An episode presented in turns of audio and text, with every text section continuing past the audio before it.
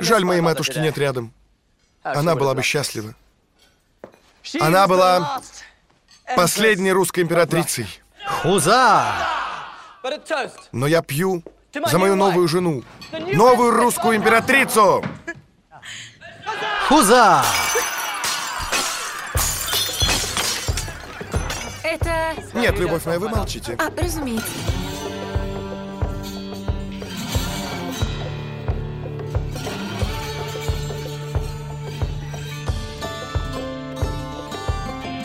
Всем привет! Это подкаст в предыдущих сериях, и мы его ведущие. Автор канала «Запасаемся попкорном» Иван Филиппов и главный редактор «Кинопоиска» Лиза Сурганова. И сегодня мы обсуждаем э, новый, нашумевший, если даже не сказать скандальный сериал, который называется «Великая». Очень скандальный сериал. Нет, я без шуток совершенно. Он, конечно... Не, ну, послушай, это, кажется, первый сериал из всех, которые мы обсуждаем, который требовал запретить депутат Милонов. Мы до этого, кажется, ничего такого не обсуждали. Да, возможно, мы на очереди. Но, знаешь, как бы депутат Милонов это уже не показатель, потому что он, по-моему, через раз что-то там хочет запретить. И, в общем, это уже скорее такой знак качества, я бы говорила. Значит, надо смотреть. Фиг с ним, в общем, с депутатом Милоновым, потому что ничего нового он не сказал. Он всегда на что-то такое реагирует. И, в общем, это уже не очень интересно. Но что меня, конечно, печалит из раза в раз, так это комментарии пользователей, комментарии зрителей в России, которые так остро реагирует на любой контент, снятый про Россию в каком-то не возвышающем ее ключе, в сатирическом, э, юмористическом. Ой, слушай, а можно я начну с такого вступительного слова, потому что я вот э, всю неделю параллельно смотрел и параллельно читал комментарии людей, которые возмущены запретить, почему они про себя такого не снимают, почему они берут нашу историю, тянутся своими капиталистическими ручонками к самому ценному, что у нас есть.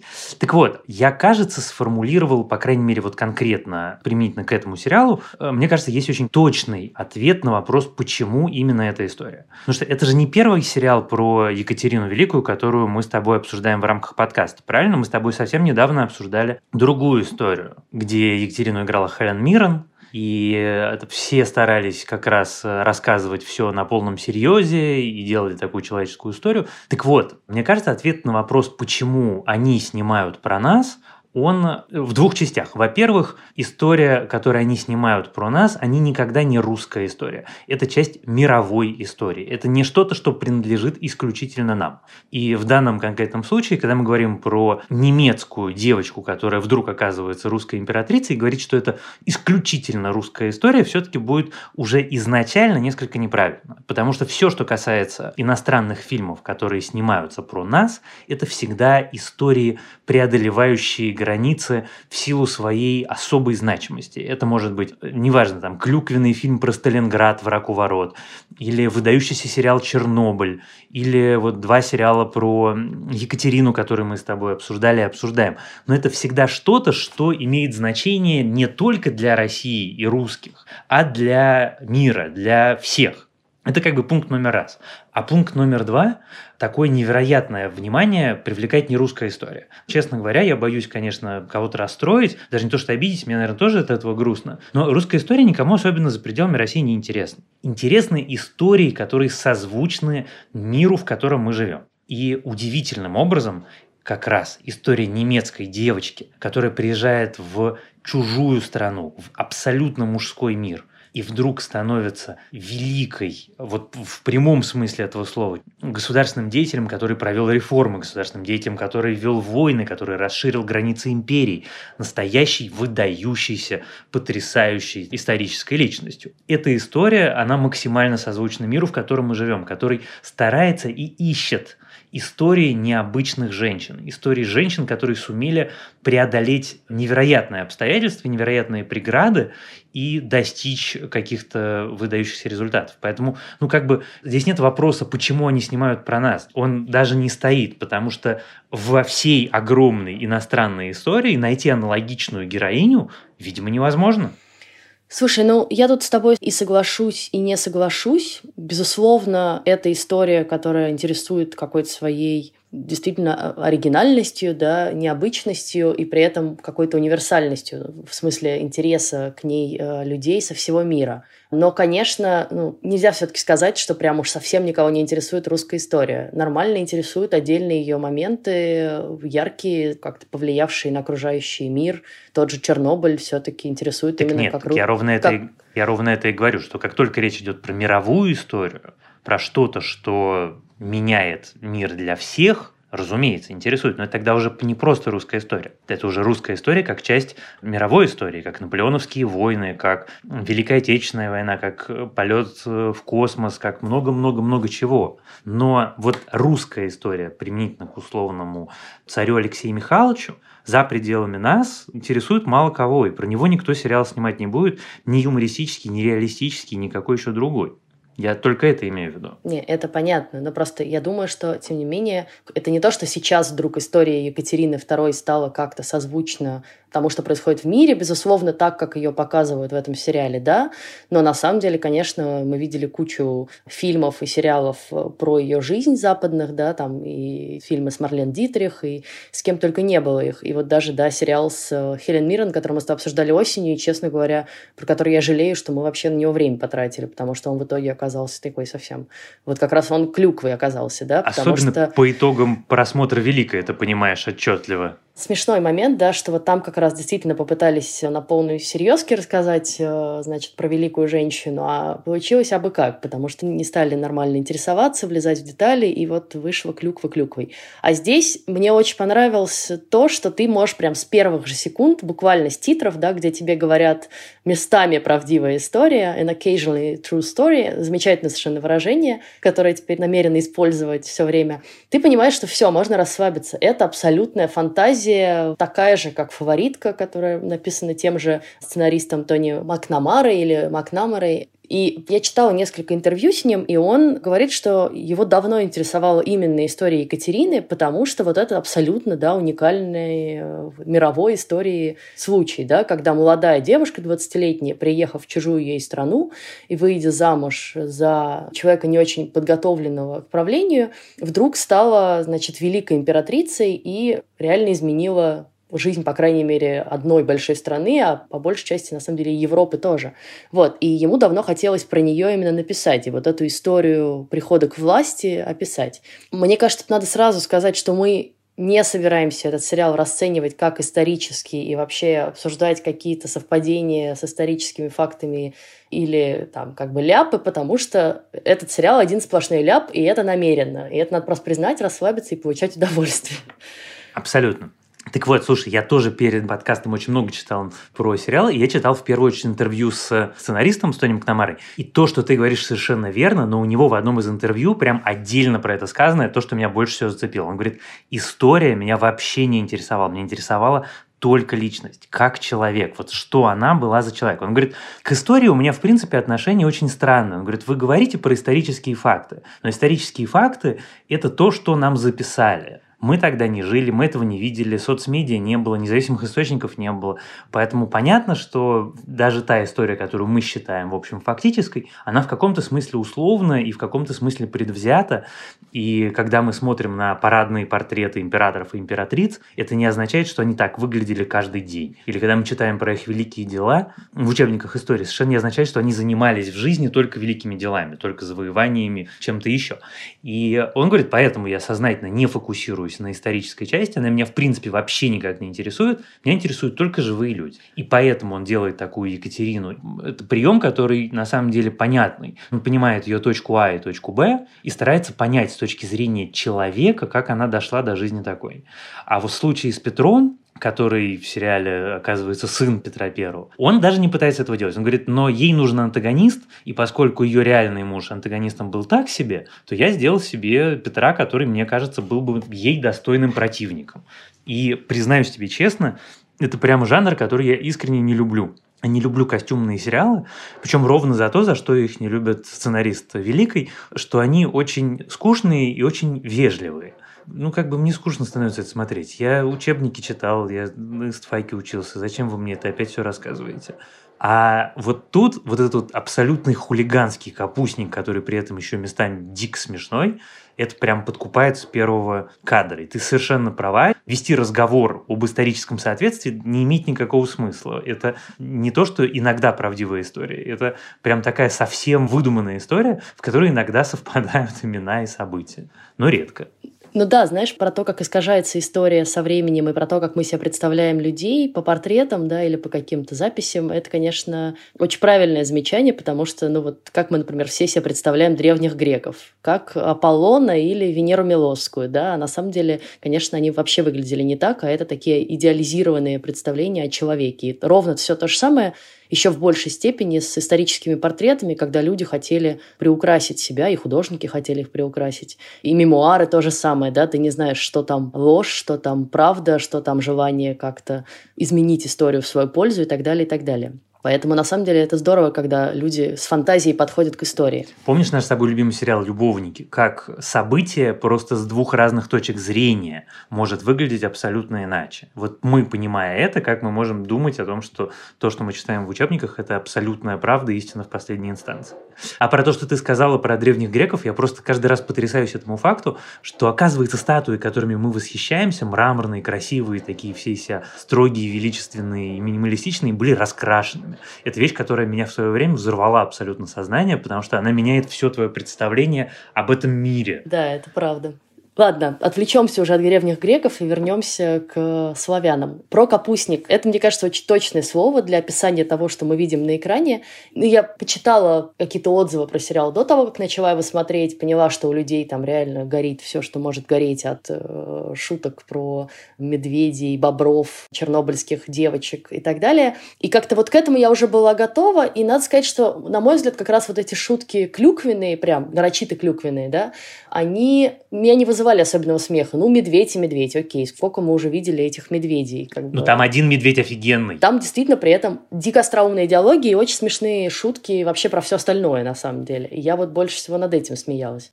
Екатерине стоит выступить и вдохновить их. Мы придумали лозунг.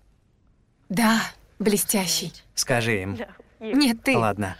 Когда придет ее срок, Россия возродится как щенок. Звучит хуже, чем в первый раз. Возможно, я сказал не с той интонацией или просто надо быть голыми. Ну и еще, конечно, меня отдельно порадовало, как людей прям бомбануло от того, что, значит, часть персонажей играют чернокожие актеры, и это прям вот это граф Ростов, как вы могли это сделать и так далее, и так далее. Мне хочется про это отдельно поговорить, но прежде я хотел закрыть тему с медведем, потому что, с одной стороны, я полностью с согласен, ну, нас уже медведями не удивить, но сцена, где Екатерине снится, что на нее с неба падает медведь и убивает ее, она как бы своей вот этой вот метафоричной остроумностью, что огромная страна ее убьет, и просто образом летящего с неба медведя я такого давно, в общем, не видел. Это было очень, в общем, остроумно и точно. Остальные медведи были так себе, я с тобой согласен. Мне очень хочется отдельно поговорить про кастинг, потому что меня из раза в раз удивляет желание людей обсудить эту тему. Вот и в комментариях, и в текстах, в обсуждениях э, из раза в раз мы с тобой читаем одно и то же, что у них там есть какие-нибудь квоты, что нужно обязательно иначе придет страшный политкорректный обком, там, я не знаю, какой-нибудь интернациональный, всех закроет, э, всем карьеры поломает. А мне кажется, это такая же данность, как и, я не знаю, то, что вода мокрая. Сейчас сериалы должны отражать то, какой мир вокруг. Это снимают условные британцы и американцы. Условные британцы живут в городе, в котором ты входишь в автобус и видишь представителей 12 разных национальностей. То есть все по-разному выглядят. У тебя водитель в челме, у тебя там кто-нибудь еще в чем-нибудь это жизнь вокруг. И когда ты живешь этой жизнью, а потом вдруг тебе кто-то захочет предложить сериал, в котором все будут только белыми, понятно, что, наверное, теоретически такое возможно, но мне кажется, что сейчас это уже странно, потому что мы согласны на довольно большие условности в художественных произведениях, а это как бы даже не условность, это даже не какая-то идеология, даже не репрезентация, а просто это мир вокруг тебя. Ты удивишься, если мир вокруг тебя будет настолько контрастировать с миром, который тебе предлагает экран. Слушай, это правда. И, в общем, опять же, это не исторический сериал. Никто не претендует на достоверность здесь. Поэтому и здесь точно так же можно себе все, что угодно позволить и каких угодно актеров туда вплетать. И если уж говорить про кастинг, то вот мне кажется, здесь действительно хороша Эль Фаннинг, ну уж на что она везде хороша, но гораздо больше меня восхитил и как актер, и как персонаж Николас Холт конечно, потому что вот этот его Петр, он настолько получился неоднозначный, настолько объемный и интересный. Вот ни в одном фильме и сериале про Екатерину, ну, по крайней мере, что я смотрела, да, вообще Петру никакого внимания особенно никогда не уделяли. Ну, максимум там какими-то двумя-тремя штрихами его рисовали, да, вот как такого тирана, который ее всячески мучил, ничего не понимал в управлении государством. Все это мы слышали много раз. И, кстати, тоже, да, это такой как бы образ, закрепившийся у нас после Екатерининской эпохи, да, и из мемуаров уже ее последователей, людей, которые ее поддерживали, да, поэтому как там на самом деле было, мы уже, наверное, никогда не узнаем толком. И тут тебе рисуют такого интересного персонажа с такой травмой, со всеми этими переживаниями, что он похож или не похож на отца, и как ему достичь той же славы. Ну, понятно, что здесь же, опять же, вся эта выдумка, что он сын Петра Первого прям. И вот это странное отношение с матерью и с ее мумией. Ну, то есть это я всегда все-таки восхищаюсь людьми, у которых такая смелая фантазия безумная, потому что, ну, я совсем не такой человек, и вот просто выдумать про мумию матери в склепе стеклянном у себя в коридоре, это прям вау. А отдельно я хотела еще сказать, знаешь, про фамилии этих персонажей, потому что, с одной стороны, там есть какая-то попытка, да, найти реально существовавшие фамилии, даже вот граф Орлов, который так трогательно назван Орлоу, и Ростов, и Воронский, который, понятно, что тоже они вытащили из Вронского. Это все очень мило, и как они их всех как-то иногда трогательно называют, там, вот архиепископ Арчи. Любимое это было с Вольтером, когда его Петр начал называть Волти. Тут я просто умерла, потому что это реально это дико смешно. Мне кажется, что вот эта игра с фамилиями, она все-таки тоже часть авторского замысла, что они специально не делают настоящие, чтобы подчеркнуть такую фантасмагоричность всего этого балагана. А это такой прям балаган с петрушками, со всеми на свете. Знаешь, вот сейчас мы с тобой обсуждаем, я о чем подумал. Я как как историк дико страдаю. Я же по образованию историк, сын историк, э, все мое детство во всем этом, всю моя юность во всем этом меня всегда очень угнетало и сейчас до сих пор угнетает, что для школьных лет, это я сейчас очень хорошо вижу по своему старшему сыну, детям прививается отношение к истории как к чему-то бесконечно скучному, наполненному датами, фактами и, главное, каким-то бесконечным почтением к прошлому величию и, значит, победам, я не знаю, ну, мы говорим про русскую историю, победам русского оружия или русского там, духа и чего-нибудь еще. А история на самом деле – это наука о людях, о живых людях, у которых было настроение, у которых были характеры, у которых были драмы, переживания, романы, счастливые и несчастные, любовницы, жены, дети. И когда мы делаем из истории истуканов на постаментах, как мы делаем не только в учебниках и в том, как история преподается в школе, а и в тех же самых исторических сериалах или исторических романах, которые относятся предельно серьезно к темам обсуждаемым то это очень портит нам оптику. Это неправильно. Мы перестаем видеть там людей, а это люди. И когда кто-то берет и просто рассказывает историю, которая, ну, как бы помещена в некоторые исторические рамки. Вот это примерно этот год, примерно это место, примерно эти люди. Вообще без пиетета, без придыхания, и ты видишь в них живых людей. И все, что ты говоришь про Петра, это то, что я думал, пока я смотрел сериал. Понятно, что он таким не был. Но впервые он для меня не дата правления, а живой человек который очень старается, которому очень грустно, который иногда искренне пытается, который абсолютный заложник своего воспитания, что с детства, ну, как бы ему доступно все. Как сам Макнамара объяснял в интервью, он делал своего Петра таким э, миллионером с Уолл-стрит. Он с них списывал. Он говорит, что это такие вот молодые, супербогатые люди, характер которых не меняется, несмотря на эпоху описываемую. Это люди, которые думают, что все можно и что все обязаны их любить. И мы его таким встречаем, а потом потихонечку он превращается из такого карикатурного в очень живого и местами даже такого ранимого и трогательного. И это очень подкупает. И мне кажется, что вот тот факт, что мы завершаем эту историю, понимая и видя человечность в каждом из ее героев, и в лучшем друге Петра, и в патриархе, и в служанке, во всех, и в полководце – каждый из них человек, сложный и интересный. И это, мне кажется, страшно круто. Ну, я тут отдельно просто хочу еще заметить коротко, что, конечно, меня восхищает еще карьера Николаса Холта, который к своим немногочисленным годам уже успел сыграть, значит, Селлинджера, Толкина, Теслу и вот теперь еще Петра Третьего. Ну, то есть набор прям отличный, отменный. Не говоря уже про Warboy, который What a Day, What a Lovely Day. Да-да.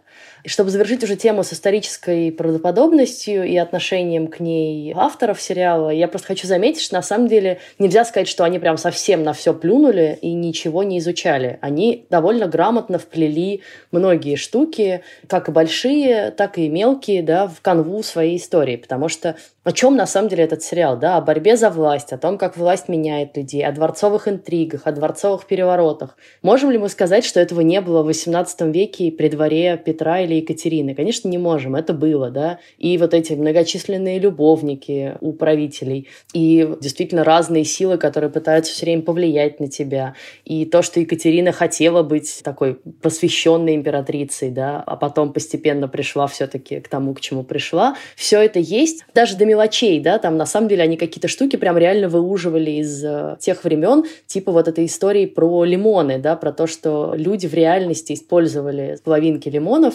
э, шапочки от них, как э, средство контрацепции.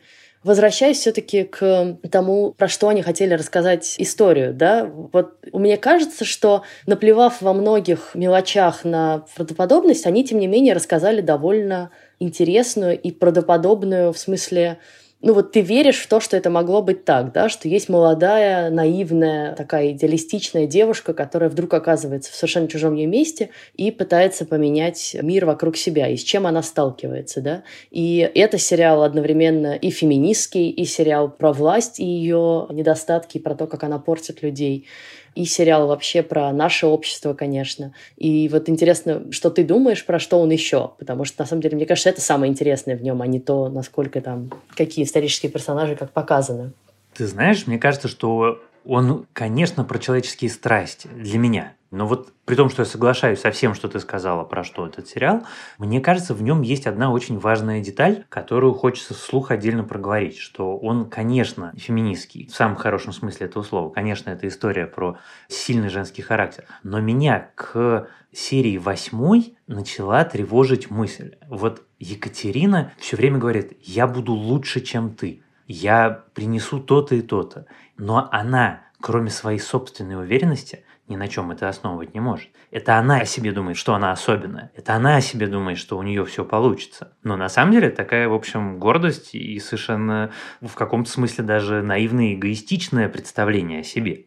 Поэтому мне это как раз понравилось, потому что там нет-нет, да и мелькнет вот такой намек на то, что она совершенно не идеальная картиночка, что она тоже живой человек со страстями, и одна из этих страстей неожиданная – это страсть к власти. Это, я думаю, то, что станет двигателем сериала дальше.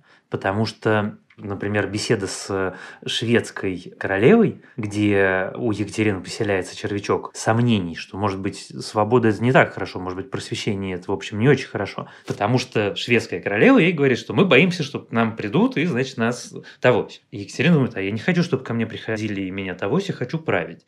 И это момент, который мне очень нравится, что они ставят такие акценты так аккуратно, так ненавязчиво, потому что это делает ее героиню все-таки интересней. Так же, как и, в общем, все остальные. Даже омерзительный патриарх, который воплощает в себе все худшее, что есть вообще э, в религии как явлении, он тоже местами довольно интересный, местами ты тоже ему можешь посочувствовать и как-то его понять даже. Да, но и при этом тоже вот эта история про то, что церковь тоже боролась за власть активно, да, и всячески добивалась того, что ей нужно, и запрещала то, что ей мешало, она, конечно, абсолютно правдивая и не только для России, но и для всего мира. Все как-то через это проходили и до сих пор проходим. Про феминизм в сериале, конечно, это сериал «Обманка», да, потому что вот тоже нам один из наших слушателей в группе в Фейсбуке написал «вот», и значит, вот такой вот феминизм, она потом всех э, предаст в конце и всех положит, значит, на плаху своего вот этого стремления к власти. Он, конечно, и феминистский, и в некотором смысле антифеминистский, просто потому что он в большей степени действительно про природу власти и про то, как она людей портит.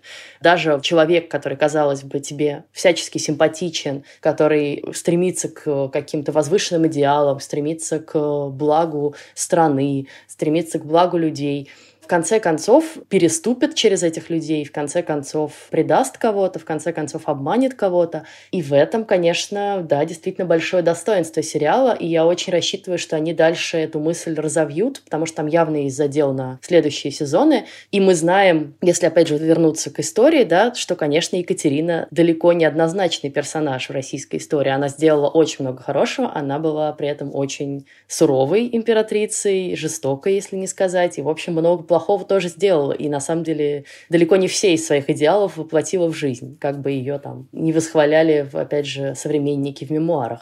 В общем, нормальная такая вполне себе и тиран была. Так что тут на это есть намек, и это интересная мысль, действительно. Мне кажется, тут важным заметить, что феминизм все-таки не говорит, что все женщины хорошие. Феминизм все-таки говорит, что у всех должны быть равные права. И в этом смысле это такой действительно правильный феминистский сериал. Про то, что права должны быть у всех. Мы восхищаемся, когда она преодолевает, но при этом совершенно никто не может гарантировать, что все преодолев, она окажется хорошей. Тут права. А мне знаешь, какая мысль сейчас пришла в голову? Что в результате арка Екатерины, вот когда она замкнется, я не знаю, сколько будет у этого сериала сезонов, но когда-то он закончится, я думаю, что он закончится именно на том, на чем закончилась «Игра престолов» в каком-то смысле, что Екатерина превратится в то, с чем она боролась. Она превратится в Петра. Потому что их главный спор в сезоне есть ли у людей, которые живут в твоей империи, право на собственное мнение, или правитель всегда знает лучше. И когда спор происходит, Петр говорит, нет, у них нет никаких прав, я знаю лучше, они должны только меня слушаться. А Екатерина с ним спорит. Но потом она придет ровно к этому она в результате превратится в того, с кем она когда-то ожесточенно спорила, с кем она воевала и с кем она боролась. Пожалуй. Как там этот Тирион говорил? Колесо, да, которое всех... Колесо, да. Я знаешь, про что я еще хотела сказать? Про одно достоинство сериала. Вот при всем этом балагане и капустнике, да, очень правильных словах, таком действительно шапито каком-то полном из бесконечных шуток и глупых, и остроумных, и иногда прям на грани фола. Но вот шутка про хор чернобыльских девочек, уж несмотря на то, что я довольно либеральный человек, она даже меня немножко так, я так немножко дернулась. Не знаю, мне было смешно, а что они светятся от счастья. Ну, да, Ну вот что ты такой, э, ну ладно. Ну, в общем, нет-нет, да за этими дурацкими шутками, которые шутки ради шутки, вдруг проскользнет какая-нибудь, которая на самом деле заставит тебя задуматься, что, ну, вообще, да, оно вообще так и есть, да. Например, совершенно прекрасный вот этот спор Петра с э, шведским королем, когда Петр ему орет буквально «Нас 30 миллионов, а вас только 2 миллиона! Плевал я, если наши 4 миллиона умрут! Убивай ваши 2 миллиона! Мы русские!» Нас не волнует, сколько из нас умрет. И ты в этот момент такой, окей. Но в смысле, да, ты понимаешь, что это какое-то художественное преувеличение, но ты понимаешь, на чем оно основано, да, что действительно, ну, в общем, нельзя сказать, что в России человеческая жизнь очень сильно ценится. Ни когда-либо ценилась, ни сейчас. Да, мы регулярно с этим сталкиваемся в новостях. И это, конечно, прям тебя так осаживает. Ну, в смысле, это про то, что он за вот этим всем маскарадом пробрасывает какие-то важные мысли, ну, и не только про Россию, конечно, просто мы это, безусловно, сразу атрибутируем себе, но и про, вот опять же, природу власти, да, которая в погоне за своими амбициями людей не щадит.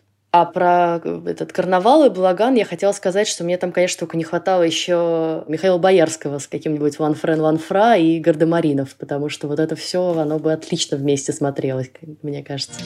Любовь последняя чиста, лети в мой сад, голубка. Все, что ты говоришь опять, я говорю свою любимую фразу, что я со всем этим согласен, но мне кажется, что здесь, ну, как бы, опять-таки, важно понимать оптику. Это снимают британцы и американцы для британцев и американцев.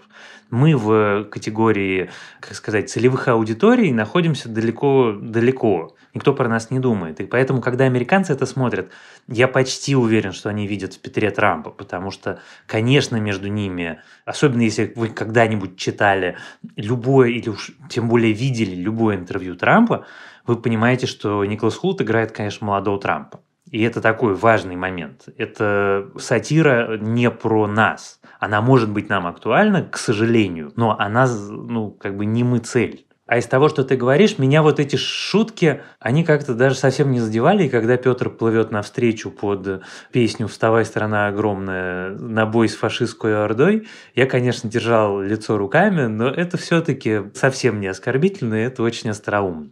И еще одна вещь, которую я хотел заметить, что, пожалуй, великое относится к категории сериалов, которые я, например, решительно рекомендую смотреть только на английском, потому что я не понимаю, как это перевести.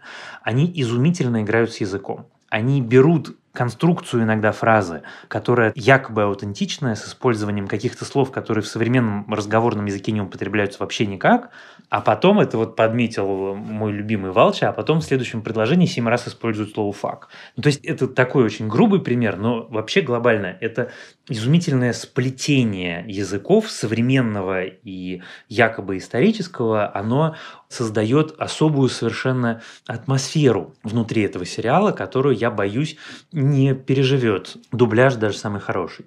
Да, это правда. Но тут, конечно, сразу вспоминается еще и фильм «Фаворитка», который написан тем же сценаристом и снят э, Йоргасом Лантимусом, который вот очень во многом перекликается с э, этим сериалом и в отношении к истории, и в отношении к языку, и к даже каким-то сюжетным линиям.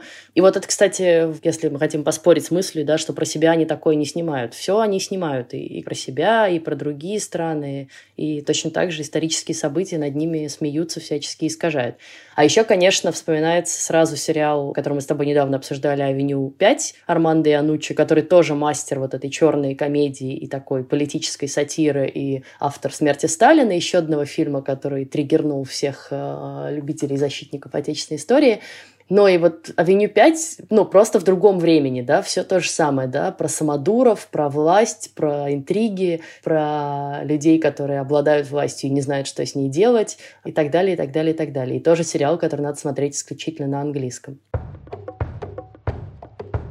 Мы с тобой обсуждаем достоинства, но есть одна вещь, которая меня люто раздражала. Может быть, потому что я подряд смотрел сразу несколько сериалов, которые выбрали новый получасовой формат, и мне очень нравится получасовой формат. Он требует больше работы для сценариста, на самом деле, когда речь идет про драму, не про комедию. Но когда это делается и делается хорошо, как это было в «Нормальных людях» или в э, сериале, который мы с тобой тоже обсуждали «Родители года», это очень круто. И вот часовой формат Великой меня к серии пятой прям утомил монументально. Потому что он тянет. Там есть места, в которых, ну, прям вот, ну, ребят, ну, хорошо, ну, не полчаса, ну, хоть 45 минут, но это прям слишком много, слишком подробно. Можно было какие-то вещи подрезать, и оно было бы сильно лучше.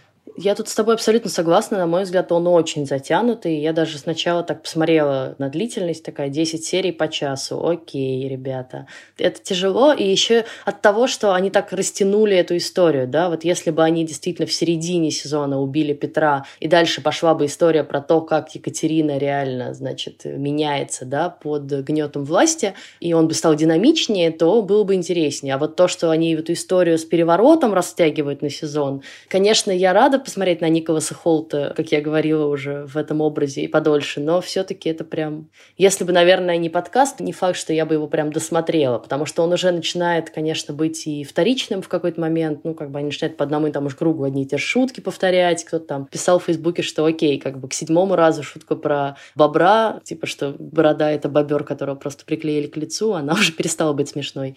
Ну и так далее, и так далее, да. Все-таки надо знать какую-то меру. Чем хороший фильм «Фаворитка», опять же, он идет там не больше двух часов. Ну, с другой стороны, когда большому художнику дают большое полотно, он склонен заполнять его целиком. Самоконтроль – это вещь для больших художников довольно сложная. Да, но зато у нас наконец-то появилось нормальное какое-то адекватное объяснение про сплетню с конем, да, которая реально там можно погуглить, существует про Екатерину, уж неизвестно, кем она пущена. Но вот как это просто рождается, да, буквально как в школе, да. Они пустили слух. Свенска и ее подруги. Какой слух? Что вы не были непорочны, когда приехали. Что у вас был я спрошу напрямую, по-другому никак. У вас бывали сношения с конем? Что?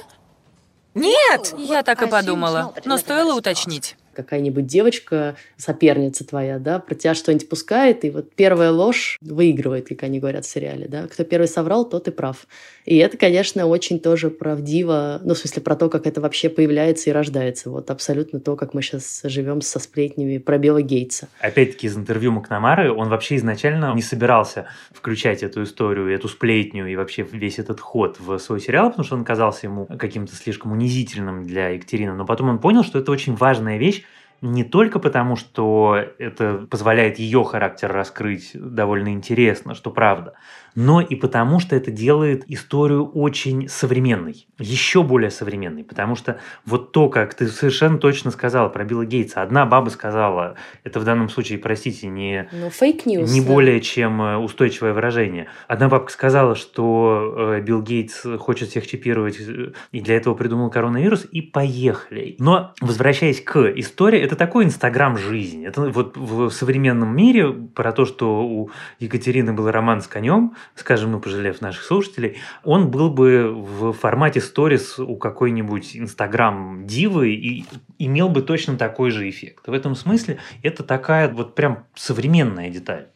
Мне отдельно, конечно, интересно, посчитал ли кто-нибудь, сколько раз на протяжении этого сериала они кричат «Хаза», и сколько они разбили стопок на съемках. Знаешь, есть эта шутка про то, что ты официально старый, когда ты смотришь порнофильм и думаешь, черт, я хочу себе такую плитку на кухню. И мне кажется, что вот то, что ты сейчас говоришь, это тоже про возраст, потому что я каждый раз, когда они били эти стаканы, я думаю, черт, сколько же стаканов они разбили, зачем они это делают?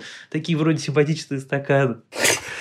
Нет, я скорее все время думала про то, как они потом ходят, да, вот они все время их бьют, и как бы потом они все время ходят по этому битому стеклу, ну, с точки зрения даже просто, условно, жизни дворца, да, сейчас не, не съемок, а именно вот этого внутреннего. А с точки зрения съемок наверняка был какой-то ассистент, в чью обязанность входила исключительно уборка битого стекла с э, площадки. Можно покопаться, наверняка у кого-нибудь есть в резюме, что вот я на сериале «Великая» 10 серий, много дублей убирала разбитое стекло. Ну, кстати, я прочитала, что они команде то ли в день первых съемок, то ли в день завершения съемок всем подарили по стопочке с э, надписью «Хаза» на русском, что, видимо, переводится как «Виват». А я полез прочитать, где они снимали, и это все снято в Англии. То есть все эти интерьеры, все эти парки, это все Англия, и там чуть-чуть один раз в Италию съездили. И там, конечно, опять фигурирует вот этот самый э, Хэтфилд Хаус, который и в фаворитке видно вот по этим деревянным потолкам красивым расписанным. Ага. И в э, фильмах про Бэтмена в некоторых, и даже в клипе Робби Уильямса «Party Like a Russian», как не смешно, тоже он появляется. В общем, какой-то особняк, который прям нормально так заюзали. Ну, слушай, хороший особняк. Да, отличный. Ну что, на этом мы, наверное, завершим с тобой обсуждение прекрасного, хоть и не без недостатков, как и его главная героиня сериала «Великая». Я думаю, что он пойдет дальше на второй, даже, может быть, третий сезоны. Мне кажется, что его приняли хорошо на Западе. В России, конечно, похуже по понятным причинам. Но я думаю, что с таким особенно актерским составом все у него будет хорошо. А в следующий раз мы собираемся обсудить, наконец-то, наш с Ваней любимый сериал «Хорошая борьба», Good Fight, который, как мне кажется, как раз в свете сегодняшних событий в Америке стал особенно актуален, и прям там много про что есть поговорить, да, и это сериал про расовую нетерпимость, про расовые отношения. Мне кажется, он и был всегда актуален, это его прям фирменная фишка, что они всегда на острие событий. О чем мы и поговорим. Не, это правда. Просто вот буквально сейчас это совпало еще. Прям совсем совпало. Вот. Пожалуйста, подписывайтесь на нас в Apple Podcasts, в Яндекс Музыке, на YouTube. Пишите нам отзывы, мы их внимательно читаем. Ставьте нам оценки, пишите нам письма на почту подкаст собакакинопоиск.ру. С вами были Лиза Сурганова и Иван Филиппов. Хаза! Хаза!